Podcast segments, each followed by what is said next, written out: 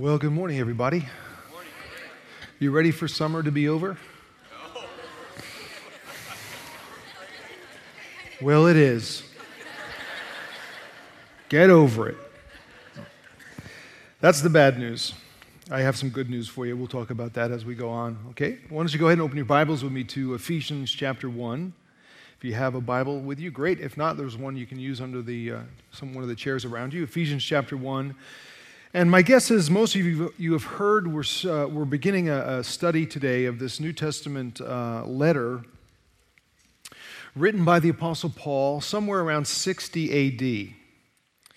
Uh, and it's a fascinating document, uh, and we're going to kind of work our way through it. And I just want to read for you the opening, the opening words, because it's just fascinating how, how Paul does this. So he starts his letter this way, beginning in Ephesians chapter 1, verse 1, he says this. Paul, an apostle of Christ Jesus by the will of God, to God's holy people in Ephesus, the faithful in Christ Jesus, grace and peace to you from God our Father and the Lord Jesus Christ. Praise be to the God and Father of our Lord Jesus Christ, who has blessed us in the heavenly realms with every spiritual blessing in Christ. For he chose us in him before the creation of the world to be holy and blameless in his sight.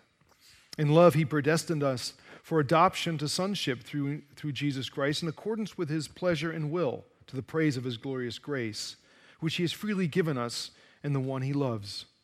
In him we have redemption through his blood, the forgiveness of sins in accordance with the riches of God's grace that he lavished on us. So I don't know how you respond to that, uh, but that's pretty, for me, it's a pretty intense way to start a letter. Um, I mean, Paul, he wastes no time just getting right into uh, some serious theology there. But for the sake of summary, and just so you know, Ephesians overall uh, is a document that, that essentially addresses what it means to be a Christian, you know, a follower of Jesus. And then along with that, Paul in his writing goes to great lengths to lay out for his readers, you know, as best as, as, best as he can, a clarification of God's sort of overarching uh, purpose for us uh, as individuals and as, as the church. In fact, when talking about this purpose early on in chapter 1, Paul refers to the plan, specifically, the plan of him who works out everything in conformity with the purpose of his will. And the Greek term he uses there for plan carries the idea of a carefully detailed design uh, or blueprint. In other words, Paul assures his listeners, you know, that God doesn't God doesn't operate the universe by the seat of his divine pants. You know, he knows what he's doing. Uh, he has a specific plan for us as his people, a blueprint, if you will, uh, outlining who we are and how we're to live in this broken world. And so Paul does his apostolic best to explain all that to us.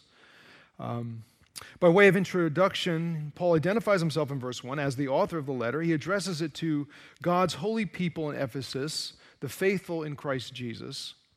Um, you know, for so, some of you who may not know this, Paul played a significant role in establishing the church in, in Ephesus. He lived there uh, about two years. Uh, Ephesus was a port city on the Aegean Sea in Asia Minor, which is now modern Turkey. And I say it was a port city. The, the ruins of the city remain in the same place, but the Aegean Sea has receded six miles over the last 2,000 years. So uh, the ruins of the city is they're no longer right on the coast. But in Paul's day, it was a port. It was a big port. It was an active port. Uh, in the first century, it was known as the mother city of Asia uh, because of its influence over the politics, the commerce, and the religious atmosphere of the region. Uh, roads from the north, from the south, from the east, all uh, converged in Ephesus. And so, with, with it being a port, with trade, with, with the shipping industry there, it made it a hub of commercial activity. In his book, Geography, first century Greek historian Strabo describes it this way He said, In the, the city, because of its advantageous situation, grows daily and is the largest market in Asia. So, Ephesus basically was a happening place. It was a, a commercialized, multicultural city uh, the second or third largest in the world at the time, with a population of uh, around 200,000 individuals. Uh, and it was a destination for people, it was a place people wanted to go because of all that was happening there. In verse 2, Paul greets his friends who lived in Ephesus, saying, Grace and peace to you. Grace and peace were customary Gentile and Jewish greetings, respectively, not to mention themes that Paul uh, touches on later in his letter. And here's the thing I mean, Paul says a lot in this letter, he says an awful lot uh, in it. And for me, the risk. The risk is to get bogged down in the nitty gritty of it all and, and lose sight of the big picture. And so I'm going to do my best not to let that happen, but it is challenging. I mean, this opening section alone is, is prime example. I mean, in the, in the original Greek, verse 3 through 14 is one long run on sentence. It's this huge run on sentence. And it's like Paul took a breath and he let it all out. And, it, and, and it's just packed with theologic, theologically loaded terms and concepts, uh, all of which are fascinating to explore uh, on their own. But um, what I would like to do, at least this morning, is to focus uh, and, and, focus our attention primarily on the statement Paul makes in verse 3, where he, he writes this Praise be to the God and Father of our Lord Jesus Christ, who has blessed us in the heavenly realms with every spiritual blessing in Christ. And if you stop and you think about that, I mean, that's an amazing claim, isn't it? You know, in the New Testament, understand, in the New Testament, the term blessing means more than just wishing someone uh, well. The term carries the idea of favor, carries the idea of benefits, the kind of benefits that as human beings, our, our hearts, our minds, our souls long for. And by using the term in the past tense, uh, Paul indicates that, you know, God's favor on us isn't just a future deal. Uh, it's a present deal, it's a past deal. He, he's indicating that if you're a follower of Jesus, you have been favored by God already with every spiritual benefit there is. But what does that mean exactly? What are the benefits and how do we get them? And it seems to me the text, uh, text provides the answers. For example, how to get them. Notice Paul ends his statement in verse 3 with the phrase in Christ. He actually repeats this idea several times using slightly different language. In verse, in verse 3, he says, In Christ. Verse 4, in Him. Verse 6, in the one. Verse 7, in Him. Verse 8, in Christ. I mean, clearly, Paul is, is pressing a point here, namely, that becoming a Christian uh, is, not, is not simply about acknowledging Jesus as a king to obey, although he is that. And it's not um, simply about recognizing Jesus as a model to follow, although he's that as well. Uh, neither is it just seeing him as a rescuer to be grateful to, although we certainly should be grateful. Paul is saying more. Paul is saying that when we express faith in Jesus, we are, in a spiritual sense, uh, placed in him so that everything that is his becomes ours. Uh, i.e., we're united with him. United in what way? We're united with him, not literally, but, but in a cosmic sense, we're, liter- we're, we're, we're united to him legally. It's like, you know, it's like, um, it's like when you get married. If you have no wealth uh, of your own, but you marry someone of affluence, you know, they have everything, you have nothing. When you marry them, their wealth becomes your wealth, even though you've, you've done nothing to earn any of it. You know, what's theirs is legally yours. And the same is true with Jesus. Your faith in him unites you to him in a cosmic legal sense. Uh, in a letter to Christians living in the city of Rome, Paul uh, talks about this. He talks about how, in his words, we're united with Jesus in a death like his and united with him in a resurrection like his. What did Paul mean? He meant that when we believe in Jesus, we are so united to him, with him, in him, that when he paid the penalty for our sin on the cross, it's the same as if, as if we died with him. And therefore, his triumph over death, his resurrection to life, is our triumph over death, our resurrection to life. That's why in, later in the same letter to, to those Roman believers, Paul writes this. He says, There is now no condemnation for those who are what? In Christ. No condemnation. Why? Because God views us in light of Jesus. Everything he did, it's like we did. Everything he accomplished is like we accomplished. The Son is certainly not condemned by the Father. Neither does the Father condemn us, for we are in the Son, in him, in the one, we are in Christ. You track with that? Which, when you think about it, in a way, uh, that explains why when it, when it comes to faith, there, there's, really no, there's really no middle ground. You're either in Christ or you're not in Christ. You know, sometimes when I'm talking to people about religion and faith and, and that kind of a thing, I'll say, you know, are you a Christian? And sometimes people just say, well, no, I'm not. But many people will respond and say, Well, I'm trying to be, which indicates to me that they may not necessarily know what it really means to be a Christian. Because being a Christian is not, it's not a step by step, give it a shot, try your best, earn as you go process. You know, either, either you believe or you don't believe in Jesus.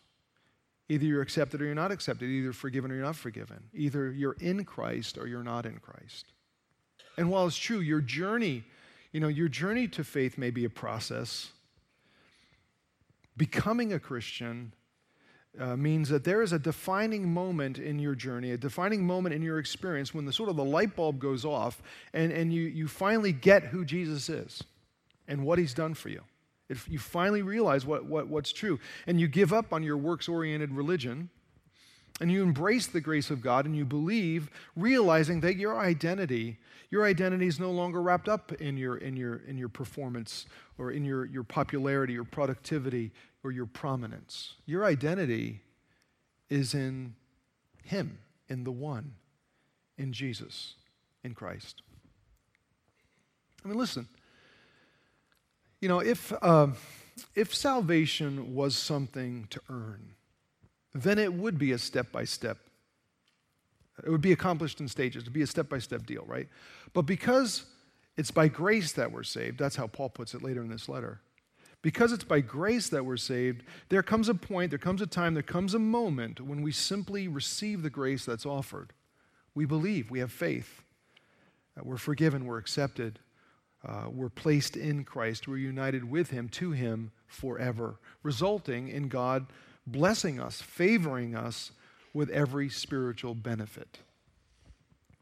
What are the benefits? Paul's language here, especially his use of the term every, implies that there are many of them, maybe too many to list in one place. So he mentions two specifically, and they're significant ones. The first benefit, he says, is adoption. You know, Paul writes how through Jesus we are we experience adoption to sonship, he says. Translation. Faith in Jesus brings us not just into the divine kingdom as citizens, not just into heaven as recipients of divine grace, but personal faith brings us into the family of God itself as sons and daughters. And therefore, adoption means uh, it means intimacy. You know, God is no longer just the creator of the universe, but He's our, he's our Father in heaven. A Father whose love never falters, it never fails. With that being true, think of some of the other things adoption means. It means access. I mean, imagine your father was president of the United States. How does that all work? Well, as far as I understand, anyone who, without an appointment, without clearance, doesn't get to the president.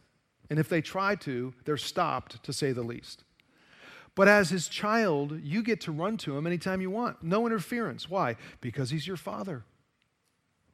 The same is true on a much greater scale with, with, with, with God, a much grander scale with God, because he too is your father. And so there is intimacy. And there's you have open access to him anytime. All the time. Adoption also means inheritance. And, um, you know, I realize that some people might read this text and view Paul's use of the term sonship as being, as being exclusive and sexist. Uh, and I get why, but uh, the reality is Paul was being the very opposite of sexist. Because keep in mind, uh, in first century culture, only sons could, uh, could be heirs, only sons could inherit the riches of the father. And so in the New Testament, when Paul repeatedly, over and again, writes to Christians saying, You are all adopted as sons and daughters, all of you are sons, essentially he's saying, All of you as Christians are co heirs in God's kingdom. So make no mistake about it, Paul was not being exclusive, he is being radically inclusive with this language. Uh, in another letter that he wrote to uh, Christians living in the city of Galatia, he put it this way He said, There is neither Jew nor Gentile neither slave nor free, nor is there male and female, for you are all one in Christ Jesus, heirs, all of you, according to the promise. What, what is Jesus is ours. We're heirs together. So adoption means inheritance. It also means security. Now think of it this way: if you're um, if you're an employee of a company, how often does your employer allow you to mess up before they fire you? I'm not sure how to answer that question because every employer is different, right? But if you're a parent, how often do you allow your child to mess up before you fire them? You may want to fire them, right? But you don't fire them. You can't fire your, your child. You, you, you love them. You, you know, even when they mess up, you still love them. The same is true with God. As sons and daughters, we are secure in the Father's love. Although, that being said, because of adoption, because we're his children, because he loves us, well, that means that sometimes there, there, there are instances when God disciplines us. You know, times when, as a loving father, he doesn't necessarily divert pain away from us, but allows a certain degree of, of suffering to enter our experience in order to teach us, to mature us, to strengthen us. So those are those are a few aspects of adoption, one of the benefits of being in Christ. But then Paul goes on to say that here's another one. He says, "In Him we have, we have redemption." And the Greek term he uses, literally translated, means buying back from, and it carries the idea of paying a ransom for something that's been forfeited. I was driving through Carol Stream the other day, and I drove by a towing company that has this small brick office building and a big, large parking lot, you know, that's surrounded by a fence and security cameras. And it's, uh, it's where impounded vehicles are imprisoned. And I don't know if you've ever had your car impounded or not, but uh, if you have, you know the only way to get it back is to what? To pay a fee, right? You got to pay a fee to get it out. And that fee is essentially a ransom that, when paid, releases the car from vehicle captivity, right? That's the same idea of the word that Paul uses, this term redemption. That's what it means. It means to buy back something that's been forfeited, buy back and free it. Paul says in Jesus, we have this. We have this redemption. We are bought back and we are set free. You know, this idea of freedom, it's interesting. Um, Mahatma Gandhi, the, the famous leader of Indian nationalism, often talked about, about how Eastern religion and Western religion, all of, all of them agree that human beings are not free. We are not free. We are all captive. We're all slaves to, to selfishness and to ego. And Gandhi was, he was an admirer of Jesus, and he believed that Christianity can actually help people because he said, with Jesus, you have a way to be freed from your selfishness. In an article titled, What Jesus Means to Me, Gandhi explained it this way. He said, Jesus was one of the greatest teachers humanity has ever had. He was the highest example of one who wished to give everything, asking nothing in return, not caring what creed might happen to be professed by the recipient. I mean, basically, Gandhi said, follow Jesus' teaching and his example, and you will be free. But with all due respect to Gandhi, I mean, does that work for you? Because it doesn't work for me.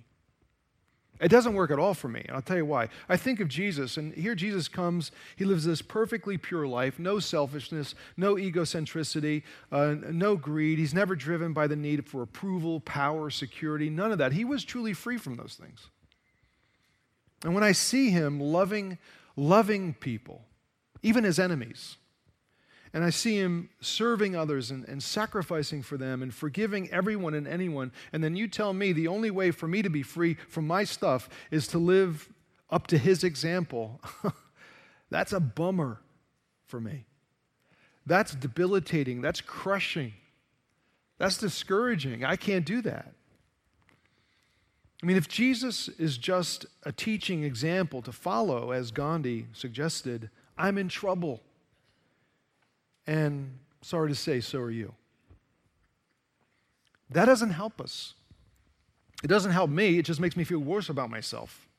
I mean, don't get me wrong, I can use an example, but what I really need is a Savior, a rescuer, a Redeemer who comes and pays my ransom and sets me free from sin. Listen, as human beings, uh, we're all enslaved to sin and to selfishness.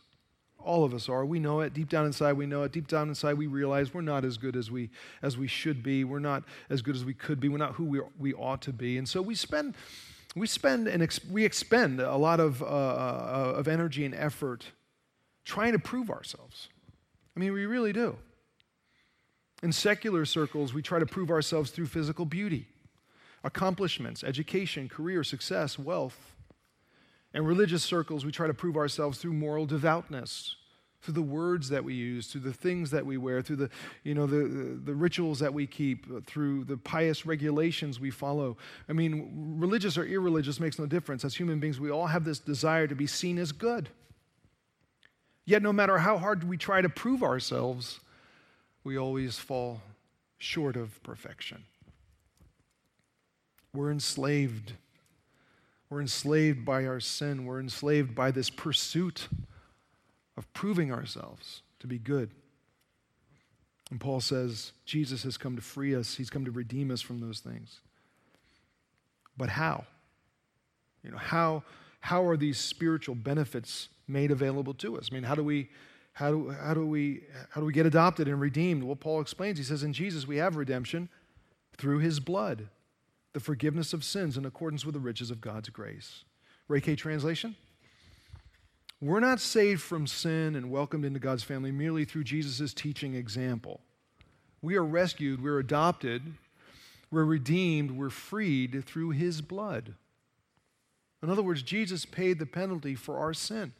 On the cross, he experienced the judgment and death we all deserve. He took our place. It's through his perfect sacrifice that forgiveness of sin is graciously made available to everyone. Jesus died for you and for me. And when we come to, to truly understand that, I mean, really know it, really um, believe it, embrace it, accept it, our lives are changed from the inside, our lives are changed rationally and experientially. What do I mean by that? I mean that the truth of God's grace and forgiveness, the true knowledge of it in my head, objectively rids me of fear and guilt and shame. But that knowledge of God's grace and forgiveness subjectively overwhelms my emotions because I have found and experienced the unconditional love that my broken, sinful human heart desperately longs for. And so that begs the question how do we know if we've received these spiritual benefits? How do we know for sure if we're adopted, redeemed, freed, and forgiven? Well, it's interesting. Paul says God has, He has blessed us, He's favored us with these spiritual benefits in Christ. And then he says, to the praise of His glorious grace. To the praise of His glorious grace, meaning what? Meaning that if and when you truly come to know and experience these things, the reality of it all becomes absolutely glorious to you. You know, the, the incredible beauty of God, the wonder of His love, it just captures your heart. It overwhelms you. And in understanding what's been done for you, you just can't help but praise Him for His grace.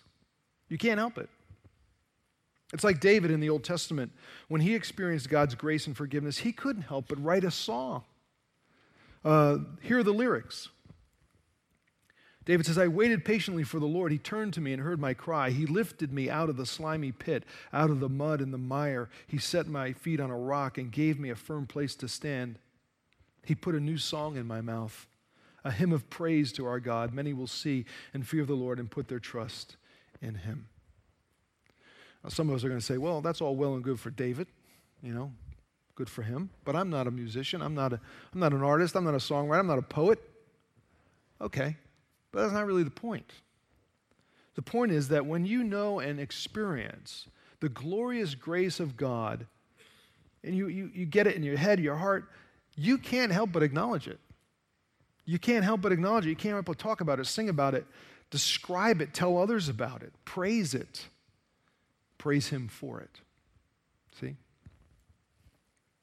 Christian author, thinker C.S. Lewis once wrote about aesthetics. And aesthetics is a branch of philosophy that deals with the nature and appreciation of beauty, art, taste, etc.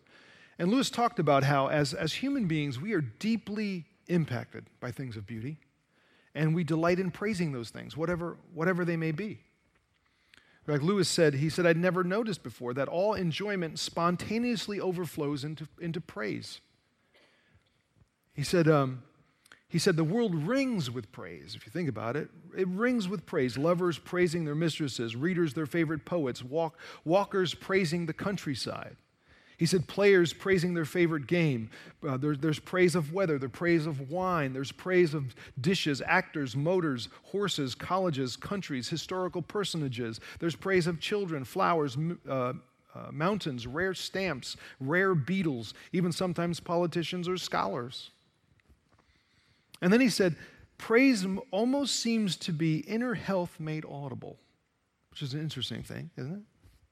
Praise almost seems to be inner health made audible. Then Lewis said, I think we delight to praise what we enjoy because the praise does not merely express, but completes the enjoyment. It's the appointed consummation.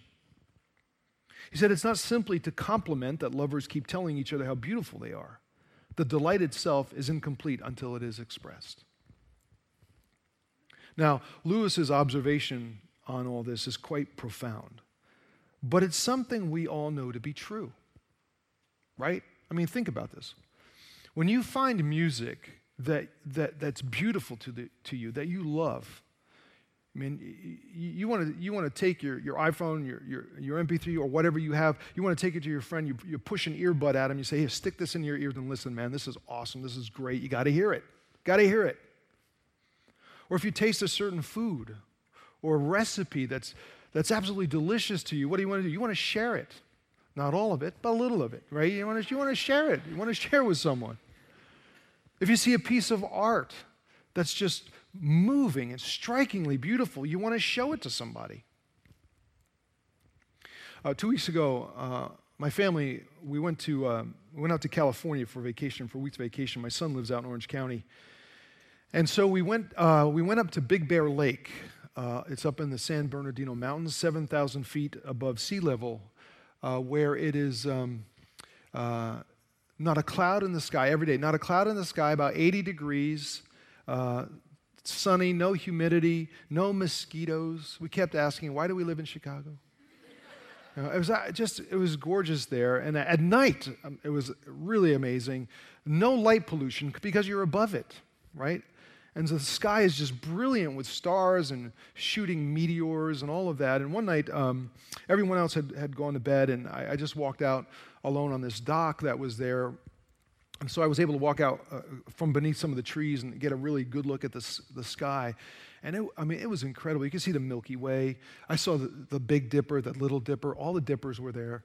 And. Um, it, it, was, it was incredible. In fact, when I, I, turned to the west and I saw, and there was the Big Dipper right up. I mean, it was, it was huge. I guess it makes sense. I'm 7,000 feet closer to it, right? So it's, it's just, it's glaring. It's, I had this moment, you know, this awe-inspiring moment. And so the next morning, we're, we're out on the, uh, on, the, on the deck drinking some coffee, and I said, I saw the Big Dipper last night. You guys got to come out tonight and see the Big Dipper. Everyone's like, seen the Dipper before. What's the big deal? Seen the Dipper? But they, they, you know, they humored me, and when it got dark enough, we went out on the dock and they saw the dipper. I mean, it was like, holy smokes, it's huge, you know, it's beautiful. And then we saw the little dipper, and we're looking at all these things, and we're just overwhelmed by it, by the beauty of it. See, here's the deal you know it, and I know it. When we experience something wondrous, wondrously beautiful, we want to share it, we want to talk about it. And that's what Lewis was saying. That's what he was getting at. He's saying there's something about the beautiful thing itself that, that, makes us react the way that we do. A beautiful object demands praise, and the joy we experience from it just has to get out. It's like we'll explode if we don't say something. In fact, our joy isn't complete until it expresses itself. And when another person says, You're right, it is beautiful, it makes it all the more joyful for us. See, we don't simply express our joy we complete our joy when we praise the object of beauty. And if you don't get that, if you don't, if you don't understand that, then you're probably, you're probably not going to understand the things Christians do when we get together in a place like this. It's like, it's like we have to get together because the more beautiful and magnificent an object is, the more joy we find in it, and the praise of it has to get out. And we want to share that praise with others who recognize the exact same beauty.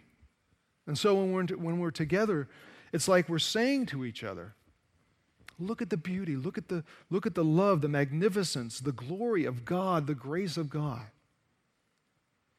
And honestly, if you don't share the same intense need to express yourself about God and to God and praise Him, I, I wonder how great and wonderful you really think He is.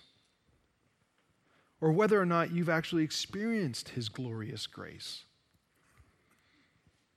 I mean, why do you think I come back from vacation?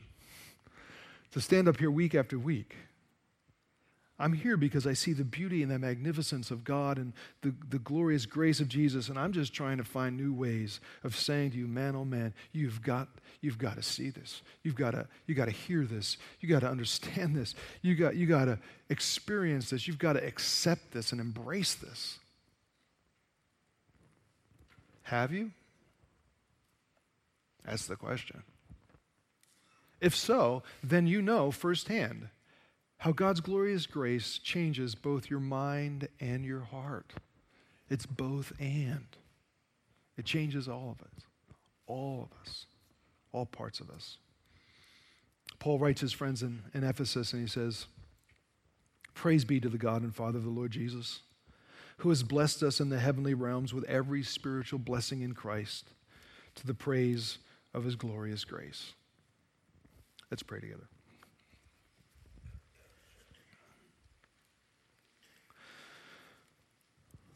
Our Father, it is so easy to, um, in life and the hectic schedules we keep,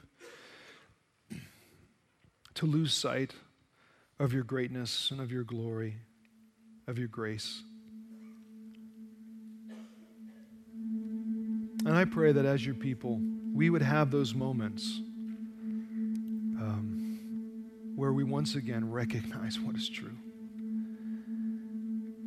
We see the beauty of what you've done for us. We see the beauty of your love. We see the glorious beauty of your, your grace offered to us in Jesus adoption, forgiveness, redemption, freedom. We see it, we wonder over it, and we can't help but praise you for it. I pray, I pray that this would be one of those moments. We offer it to you in Jesus' name. Amen. So I hope, I hope it, it, it, it's, it's clear to you, and if not, that it becomes clear that being a Christian, it doesn't happen by osmosis. It doesn't happen just by hanging out with other Christians or around them. Neither does it happen by just trying to follow as best you can Jesus' example and try to be as good as you can to prove yourself. Jesus came to free us from all that. He came to free us from sin, free, free us from this need to prove ourselves. He came and lived the life we could never live and die the death we deserve to die. And believing him in that's what it, believing in him that's what it means to be a Christian. We're going to see that talked about over and over in Paul's letter. In fact, this week I, I encourage you to just sit down for a few minutes, read through the letter, as if you had a friend named Paul who wrote it, wrote it to you. Just read through it. Take about 20 minutes. Read through it, the whole thing, and then go back and read chapter one again. Next week, we're going to come back uh, and we're going to talk about uh, some things that Paul writes later in chapter 1. Uh, these, these kind of these hot button words election, predestination, chosen, God's will, all of that makes people anxious. We're going to talk a little bit about it. And what's interesting is this idea of free will. Do we have free will? Do we not have free will? It's not just a religious conversation, it's actually a scientific conversation. Uh, a number of secular physicists believe that we have no choice, we have no free will. It's an ongoing conversation in, in, our culture. So we're going to talk a little bit about that and how it relates to our lives. I think you'll find it helpful. If you have been, if you have yet to sign up to be part of a life group, you can do it today in the, in the lobby. Uh, we have some people back there. They'll, they'll hook you up with a life group in the area. So don't forget to do that if you haven't already. And then the only final thing I want to say is if this week or even this morning you realize, man, I, I, I didn't really have this whole Christian thing right, or I just been running myself ragged to prove myself and I'm just tired and or you've had a bad week and you just need someone to talk with or pray with, our, our prayer team uh, folks are up here for you. Okay? So why don't you stand? We'll be dismissed. I hope you can come back next week. We'll continue on in the series. Let me pray for us. Our Father, even today, as we walk out into the beauty of the day, as we see the sunshine and the, the blue sky and uh, the green grass, all of it, may it be a reminder of you who, who are, are not only our creator, but you are our Father in heaven. May the reality of that change us today. Change how we live, change how we think, change how we love others. May we, may we love folks in such a way we point them to you. And now may your hand of grace and peace rest on your church. In Jesus' name, amen. Thanks for being here. We'll see you next Sunday.